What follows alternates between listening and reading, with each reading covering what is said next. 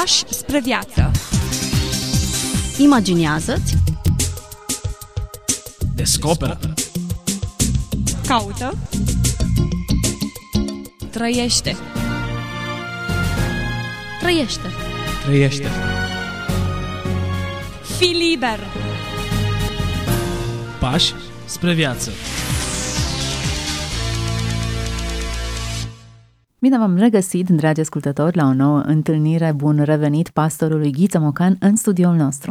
Bine v-am regăsit! Continuăm o discuție pe care o purtăm de două săptămăni, încă două ediții, este cea de-a treia ediție în scrierile unui ascet, Evagrie Ponticul este numele lui. Am început o listă a opt păcate capitale. Dacă erau șapte, iată au ajuns opt. Am vorbit despre patru deja în edițiile anterioare și mai avem câteva care mi se par foarte interesante, două dintre ele cel puțin asemănătoare. Nu le-am, nu le-am divulgat ascultătorilor noștri, am încercat să le menținem uh, interesul și curiozitatea, în așa fel încât să urmărească toată seria și să descopere care este lista celor opt păcate capitale. Da, mă bucur să ne regăsim și să sfârșim ceea ce am început. Poate e cazul să amintim și să spunem celor care nu ne-au ascultat până acum.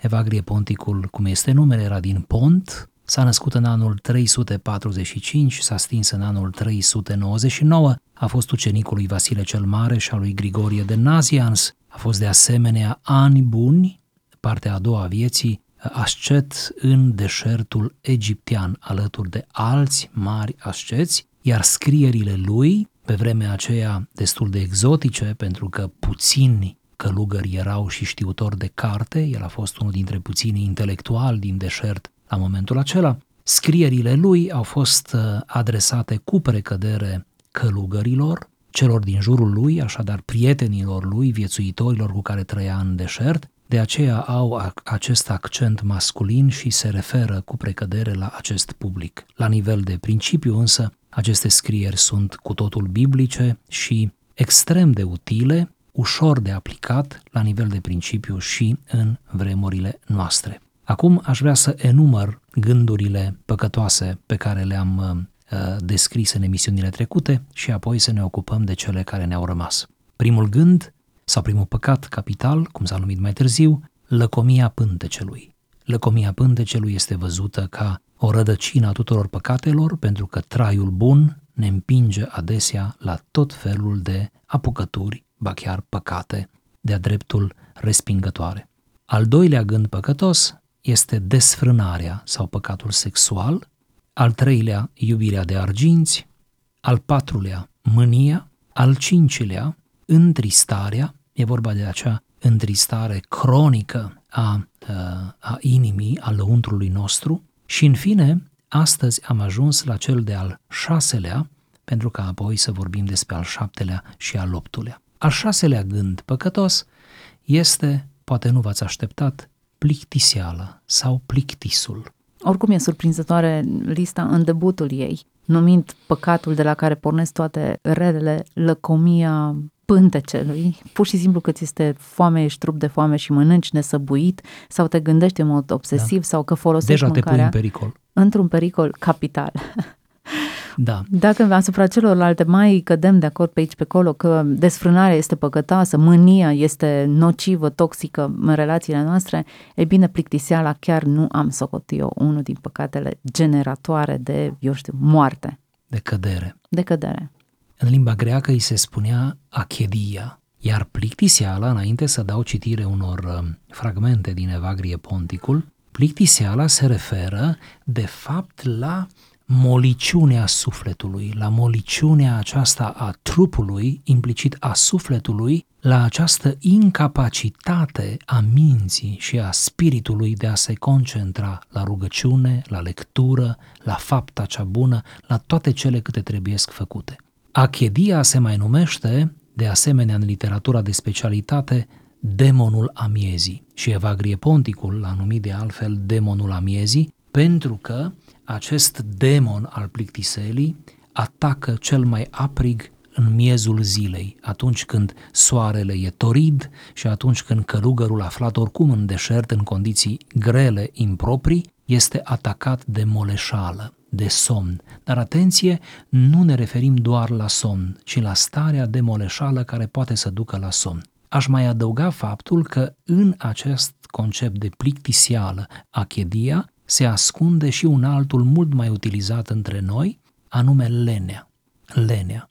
Această lentoare a minții, lentoare a trupului, lene plictisială care te scoate pur și simplu din starea ta activă, ă, serioasă, angajantă înaintea lui Dumnezeu și înaintea semenilor. Deci, cumva, plictiseala aici este văzută ca o stare cronică, nu este simplu fapt că m-am plictisit de ceva, dar încep altceva, nu este acest fapt, ci este faptul că te scoate din uh, lupta ta spirituală, din bătălia ta pentru uh, virtuți, pentru uh, împărăția lui Dumnezeu. Într-un fel e o moarte a sufletului.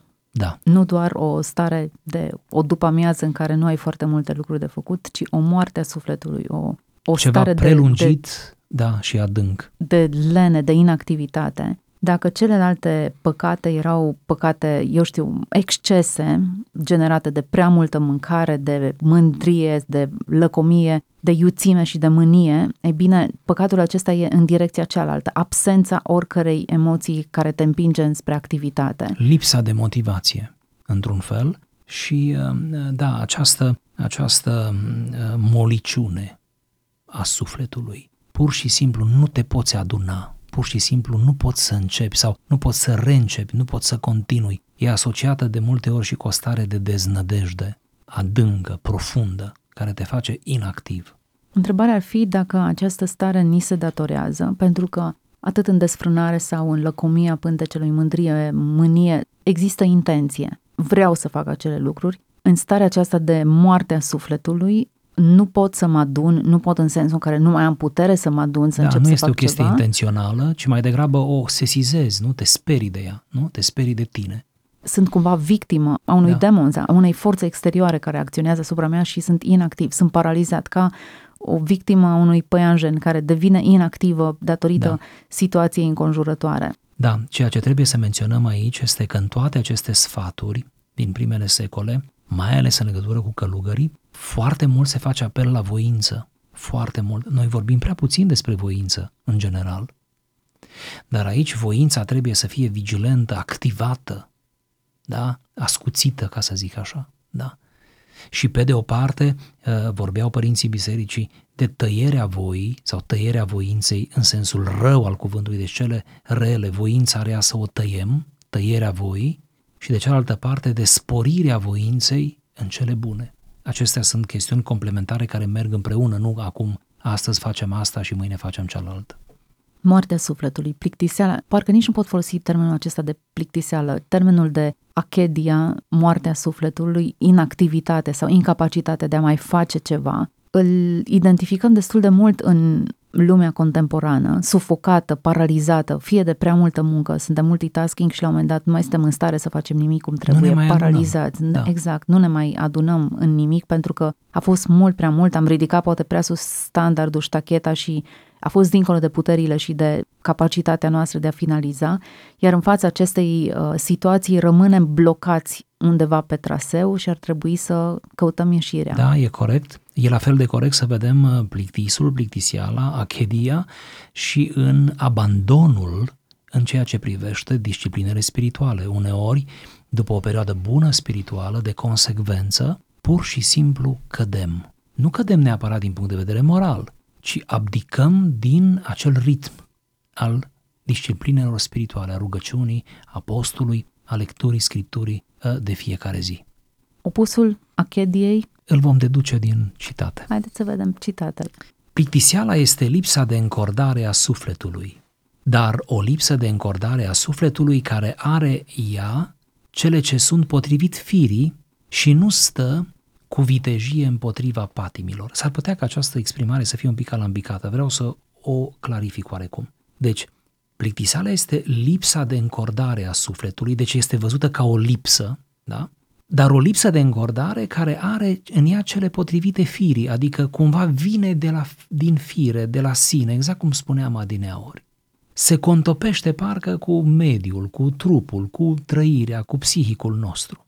Sau, roa primăverii face să crească rodul câmpului, iar cuvântul duhovnicesc înalță starea sufletului, arătându-se ca un fel de leac pentru starea de achedia, de această plictiseală, este cuvântul duhovnicesc care te ridică, te remontează, te reașează pe calea corectă. O adiere ușoară înclină o plantă slabă, iar imaginarea unei plecări îl atrage pe omul căzut pradă plictiselii. Aici trebuie să lămurim. Ce înseamnă imaginarea unei plecări? Aici se referă la călugărul care, atins de demonul achediei, îi stă gândul la plecare, adică la schimbarea, la ieșirea din, din slujirea lui constantă. Să plece în altă parte, să încerce altceva, să se ducă în alt loc, înțelegeți? Deci plecarea în sensul de dezertare. De aia spuneam că nu se referă doar la somn. Sau, pomul bine înfipt nu-l clatină vijelia vânturilor, iar plictiseala nu apleacă sufletul bine rezemat, deci bine înrădăcinat. Când cel căzut pradă plictiselii citește, cască mult și se lasă ușor dus spre somn. Se freacă la ochi și își întinde mâinile și, dezlipindu-și ochii din carte, îi fixează pe perete. Întorcându-i iarăși, citește puțin și frunzărind-o, caută curios sfârșitul. Numără paginile și socotește caietele, critică literele și podoaba, închizând-o, pune, o ca- pune cartea sub cap și cade într-un somn nu foarte adânc, căci foamea îi trezește sufletul și îl face să-și arate grijile lui. Frumoasă această descriere, nu? Amuzant în același timp. Deja se conturează soluția sau antidotul, polul opus pentru plictiseală. Cel puțin în acest caz e perseverența. Să nu ieși din ritm, să te întorci să nu înapoi la abdici ritm. de da. la misiunea sau la, de la intenția. Să nu te plictisești pe drum, iar lucrul acesta mă plictisesc are de-a face cu nu mai sunt consecvent, nu mai sunt uh, Da. loial promisiunilor inițiale. Așa este. Așa este. Să mai citim uh, încă două secvențe. Plictiseala o tămăduiește perseverența. Iată, și am intuiția, anticipat. Da. Și faptul de a face toate cu luare aminte și frică de Dumnezeu. De-aia am zis să nu ne grăbim, că o să găsim și antidotul. M-am grăbit. Da, dar v-ați grăbit bine. Și ultimul citat, rânduiește-ți cu măsură orice lucru și nu te abate înainte de a-l sfârși. Roagă-te cu înțelepciune și încordat și Duhul plictiselii va fugi de la tine. Am găsit remediul, am găsit de fapt care este esența acestui uh, păcat sau acestei intenții păcătoase pe care o regăsim în această listă. Să fii perseverent, să te rogi cu înțelepciune, să îți uh, verifici rădăcinile, pomul înfipt nu-l clatină vijelia vânturilor, prin urmare, în bazinul acela al intențiilor care au stat la baza deciziei de a te implica într-o anumită direcție, ar trebui să-ți cauți motivația pentru a merge mai departe. Chipzuiești bine înainte, iar apoi ori de câte ori ești descurajat, greutățile care intervin pe parcurs revii la motivațiile inițiale și îți verifici rădăcinile. Și îți oțelești voința. Un mușchi destul de puțin antrenat pentru mulți dintre noi. Da, prea ușor cedăm, prea ușor uh, spunem că nu ni se potrivește, prea schimbăm lucrurile, prea suntem tot pe picior de plecare, cum zicea uh-huh. așa de frumos Evagrie, ce stă gândul numai la plecare, cine e atins de plictiseală. Prea începem multe și sfârșim puține. Schimbi loc de muncă după loc de muncă, schimbi Da. un mariaj cu altul, schimbi Exact. o biserică cu alta, schimbi și până la urmă nu-ți dai seama că singurul care trebuie schimbat ești tu însuți. Da. Al șaptelea gând, penultimul, slava deșartă. Să nu ziceți, vă rog, mândria, pentru că nu e mândria, e slava deșartă. În limba greacă există mai multe cuvinte pentru aroganță, pentru mândrie și unul dintre ele se traduce cel mai bine prin slava deșartă. Vreau să explic, uh, vreau să citesc uh, câteva pasaje din Evagrie Ponticul și apoi ne vom lămuri la ce se referă. Iedera înconjoară copacul și când ajunge sus, uscă rădăcina, iar slava deșartă crește împreună cu virtuțile și nu se depărtează până ce nu le retează puterea. Atenție, încă din primul citat, deja ne dumirim la ce anume tip de mândrie se referă. Slava deșartă se referă cu prioritate la atunci când te mândrești cu lucrurile bune. Este mândria cu lucrurile bune, nu cu prostiile. este aroganța uh, sau ceea ce numim noi în popor mândrie spirituală. Postești regulat foarte bine. Ajungi să te mândrești că postești, ai căzut în păcatul slavei de șarte, dar tu de fapt postești, nu e o minciună. Te rogi mai mult decât semenul tău, e adevărat, să presupunem că e adevărat. Și ajungi să te mândrești cu asta, ai căzut în păcatul slavei de șarte. Deci slava de șartă se referă la acest registru extrem de, de, de delicat, nu? A mândriei cu lucrurile bune. Ai făcut fapte bune mai multe decât altul, ai dăruit mai mulți bani pentru o cauză, foarte bine, e real, se poate verifica. Și tu te umfli de mândrie pentru că ai făcut o faptă bună, pe care realmente ai făcut-o.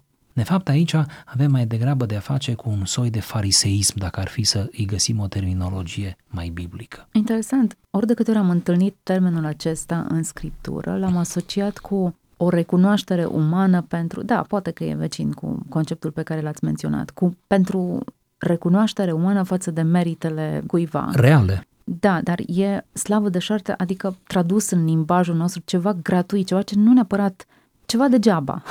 Adică ești apreciat pentru ceva degeaba. Pavel spunea ce dar am care să nu fie primit. Da, Prin dar urmare, acel ceva există. Asta este premiza. Darul există, darul există da. și nu poate fi anulat, contestat, dar darul este căpătat, prin urmare aprecierile pe care le-aș primi sunt degeaba. Pur și Sigur. simplu degeaba. Nu, nu găsesc un, un context mai plastic, mai sugestiv pe care să, prin care să explic. Dar e ceva ce îți dau oamenii și nu ar trebui să-ți dea. E ceva da, absolut a- gratuit. Aș vrea să dau un exemplu biblic la care poate nu ne gândim adesea. Apostolul Pavel, până la momentul drumului spre Damasc al convertirii, a acumulat foarte multe merite morale, în primul rând el ținea decalogul, el când spune toate le consider ca un gunoi, nu se referă la căderi morale, el, el n-a trăit în păcat, el din punct de vedere moral a fost în regulă, el a ținut decalogul de mic, a fost crescut în legea uh, cea bună a Vechiului Testament. Ei bine, când spune toate le consider ca un păcat, se referă la aceste aturi, tocmai asta i-au cauzat enorm. Aceste merite reale de factură morală, intelectuală, spirituală, religioasă, nu mai vorbim. Ei bine, toate acestea până la convertire, la drumul Damascului, l-au condus pe Pavel și recunoaște asta la ceea ce numim acum slavă de șartă. Slavă de șartă. Iar după convertire spune toate le consider ca un gunoi pentru Hristos. Dar toate cele pe care oamenii le-au apreciat și sunt de apreciat. Deci grozăvia acestui păcat, acestei căderi este că cine cade aici, ce trist, ajunge să cadă făcând binele și el cade, cade în bine, știți? Cade în bine, cade în, în asceza lui, în, în, în lupta lui. Să faci bine și să-ți pierzi sufletul, nu ce poate fi mai trist? Acum, dintre toate tipurile de mândrie, cea spirituală mi se pare cea mai periculoasă, Sigur. pentru că e cea mai înșelătoare. Nici nu-ți dai seama că ești mândru, bucuros că faci ceea ce trebuie, încântat de tine însuți, că ești pe calea cea Da, bună. și nu ești ca celălalt și imediat ajungi, e... exact, ajungi Da. să te minți singur și să, să trăiești slavă de șartă, așa cum menționa Evagrie. A zvârlirea unei pietre nu ajunge la cer, iar rugăciunea celui ce place oamenilor nu va urca la Dumnezeu. Vedeți fariseismul. Zice că a zvârli cu piatra, dar nu ajunge până la cer piatra. Nu, așa nici rugăciunea nu ajunge. Aici explică și mai clar, rugăciunea Da. care place oamenilor. Slava deșartă e stâncă submarină. Dacă te izbești de ea, ai pierdut încărcătura navei. Ne gândim la Titanic, nu? Exact, icebergul.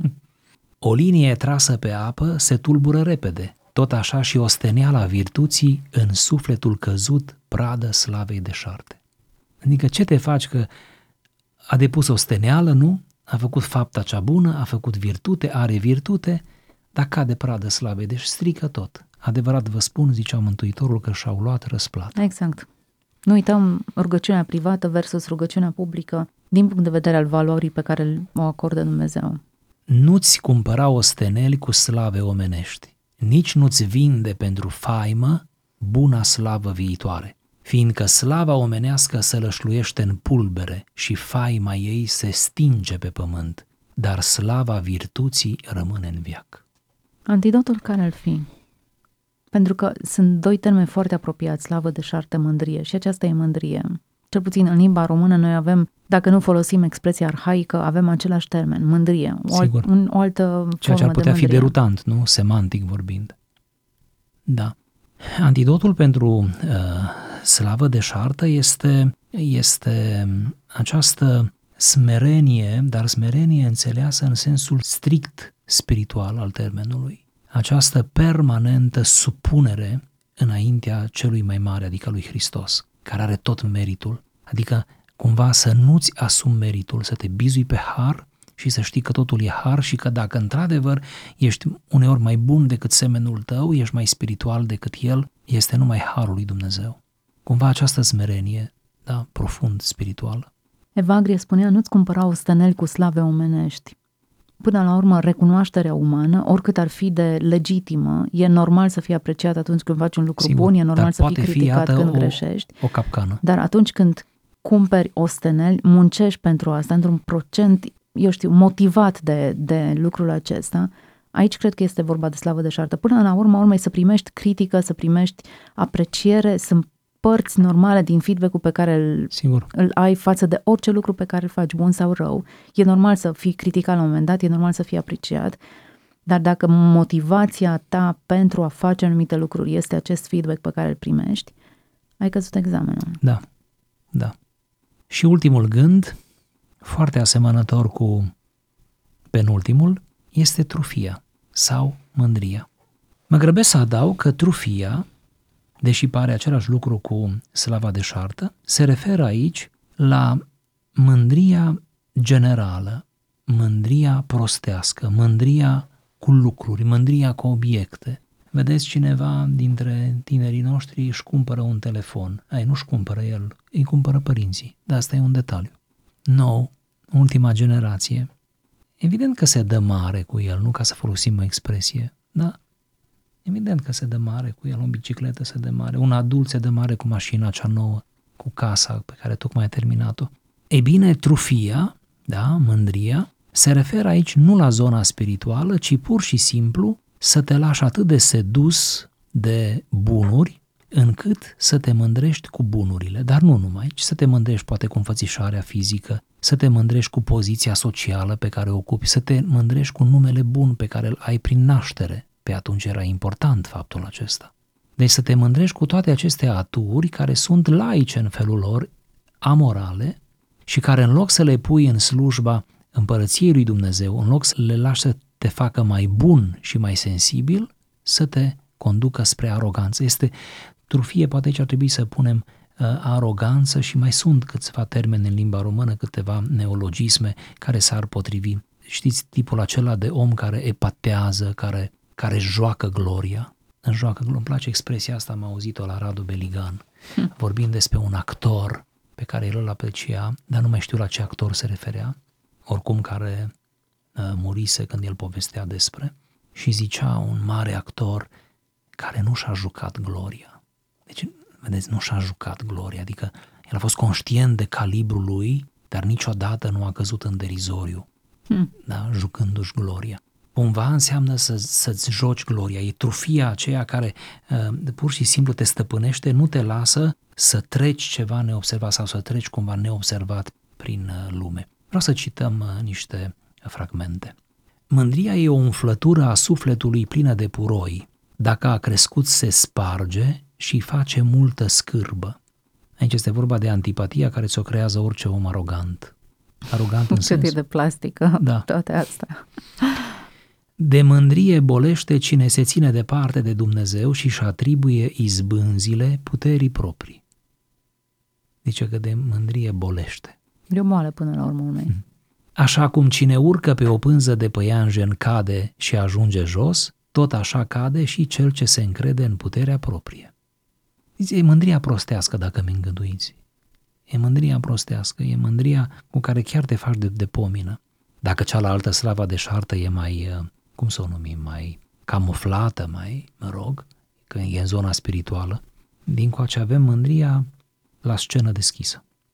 Rodul mult apleacă ramurile, iar mulțimea virtuților smerește cugetul omului. Asta chiar e frumos. Da, Cu cât ajungi mai sus, cu atât, din punct de vedere spiritual, cu ar atât te trebui să pleci te mai smerești. adânc. Da. Ce te împodobești cu harul lui Dumnezeu? Ca și cum ar fi proprietatea ta. Recunoaște pe cel ce ți-a dat și nu te înălța mult. Ești făptura lui Dumnezeu, nu-ți nesocoti făcătorul. Ai fost ajutat de Dumnezeu, nu-ți nesocoti binefăcătorul. Ai urcat și ai ajuns pe înălțimile viețuirii, dar El te-a călăuzit. Ai realizat virtutea, dar acela a lucrat-o în tine. Mărturisește pe cel ce te-a înălțat, ca să rămâi sigur la înălțime. Om ești, rămâi în hotarele firii. În raport cu Dumnezeu, cred că are de a face valoarea acestei patimi, ca să o numesc așa. În raport cu Dumnezeu, mărturisește pe cel ce te-a înălțat sau te bizuiești pe forțe proprii. Totul arată până la urmă cât de putred e întreg uh, toată construcția dacă te bizuiești pe propria ta persoană, pe eforturile tale, pe talentele tale, pe realizările tale, cât de slabă și de putredă e toată construcția în sine. Chiar puțin mai jos e chiar expresia aceasta, iar am anticipat, scară putredă e mândria. Scară putredă e mândria și cine se urcă pe ea se va prăbuși. Dar cel umil stă mereu sigur și nu-l va clătina nici când piciorul celui mândru. Deci exemplele negative din jur. Rugăciunea celui smerit îl face pe Dumnezeu să se plece spre el, dar cererea celui mândru îl înfurie până și pe Dumnezeu. Și în fine, când urci spre înălțimea virtuților, ai mare nevoie de siguranță, căci cel ce cade de pe pământ se ridică repede, dar cine cade din înălțime se primejduiește de moarte. Plastică, exprimarea, toată subliniază aceeași direcție. Ori de câte ori ne bizuim pe noi înșine și ne umflăm în pene în raport cu ceilalți, nu facem altceva decât să negăm prezența lui Dumnezeu, cel care e autorul, dătătorul darurilor, făcătorul nostru și să-l nesocotim în, în tot procesul acesta. Și totul construit pe această retorică a analogiei, precum în Cartea Proverbe din Vechiul Testament, nu? Exact, exact. De ce ne e așa de simplu să remarcăm mândria celorlalți și ne simțim atât de deranjați de ea și o identificăm mai greu noi înșine? Hmm. Pentru că e la noi, nu? Pentru că nu, ne suntem foarte dragi, pentru că suntem funciarmente subiectivi, pentru că ne găsim cu ușurință scuze și așa mai departe. Într-un fel avem nevoie de asemenea lecturi. Sigur, avem nevoie de lectura Scripturii, dar aceste lecturi ne ajută să interpretăm uneori gândurile adânci și complicate a textelor biblice. Uh, recomandăm așadar, recomand scrierile lui Evagrie Ponticul, recomand uh, Patericul, recomand colecția numită Filocalie, care conține asemenea scrieri spirituale pentru viața spirituală. Toate acestea sunt o bogăție, suntem prea săraci dacă nu recurgem la aceste lecturi, oricine am fi, orice profesie am avea. Cunosc aitiști care citesc Patericul, cunosc medici care citesc Filocalia. Nu e nicio contradicție între una și alta. Cunosc fizicieni pasionați de teologie. Ehm, până la urmă, aici e frumusețea. Să îmbinăm toate științele în măsura în care putem, ne ajunge timpul, ne duce mintea, să îmbinăm toate acestea pentru a fi mai, ehm, mai buni cunoscători, mai ehm, serioși, mai sensibili, mai maturi din punct de vedere spiritual. Am parcurs o listă a păcatelor păcate, mai mult decât păcate în sine, intenții păcătoase, gânduri păcătoase, lăcomia pântecelui, desfrânarea, iubirea de arginți, mânia, întristarea, plictiseala, slava de șartă și mândria. Ierarhic urcăm spre ele, dacă de la lipsa de stăpânire în domeniul trupului urcăm înspre lipsă de stăpânire a emoțiilor, ajungem la o lipsă de stăpânire spirituală, un, un păcate spirituale prin care ne separăm de Dumnezeu, oricare dintre ele se generează și se leagă și creează o, o dependență, iar recunoașterea lor e primul pas înspre vindecare. Doar identificarea lor nu e suficientă, e trebuie asumată. Da, poate e deprisos să spunem, dar adaug, dacă mi se permite, că terapia pentru căderile acestea, pentru căderile în lanț, aș zice, pentru cel care a căzut până la al optulea, să zic așa, și care își recunoaște toată starea aceasta, terapia pe care o propune biserica de-a lungul secolelor este tocmai să ne ducem la rădăcină. Și de aceea să nu ne mirăm că uneori duhovnicii noștri, mentorii noștri, pastorii noștri, bătrânii noștri la care ne ducem cu încredere și ne punem totul cu încredere în, în mâna lor, să zic așa, în, în, în, în confesiune, în mărturisire, să nu ne mirăm că ne întorc tot acolo. Uh, înapoi la post, înapoi la asceză, înapoi la rugăciunea zilnică, din nou la lectură, din nou nicio duminică să nu mai ratăm, să nu lipsim de la biserică. Vedeți, ne întorc acolo din nou și din nou, pentru că altfel nu va fi vindecare.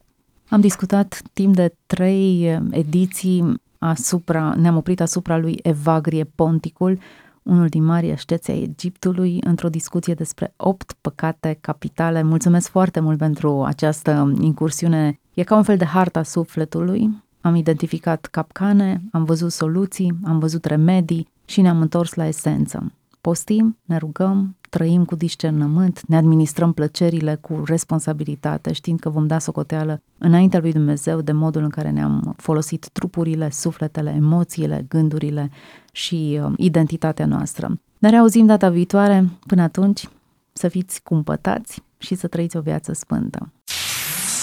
Pași spre viață. Imaginează-ți, Descoperă. Caută. Trăiește. trăiește. Trăiește. Fii liber. Pași spre viață.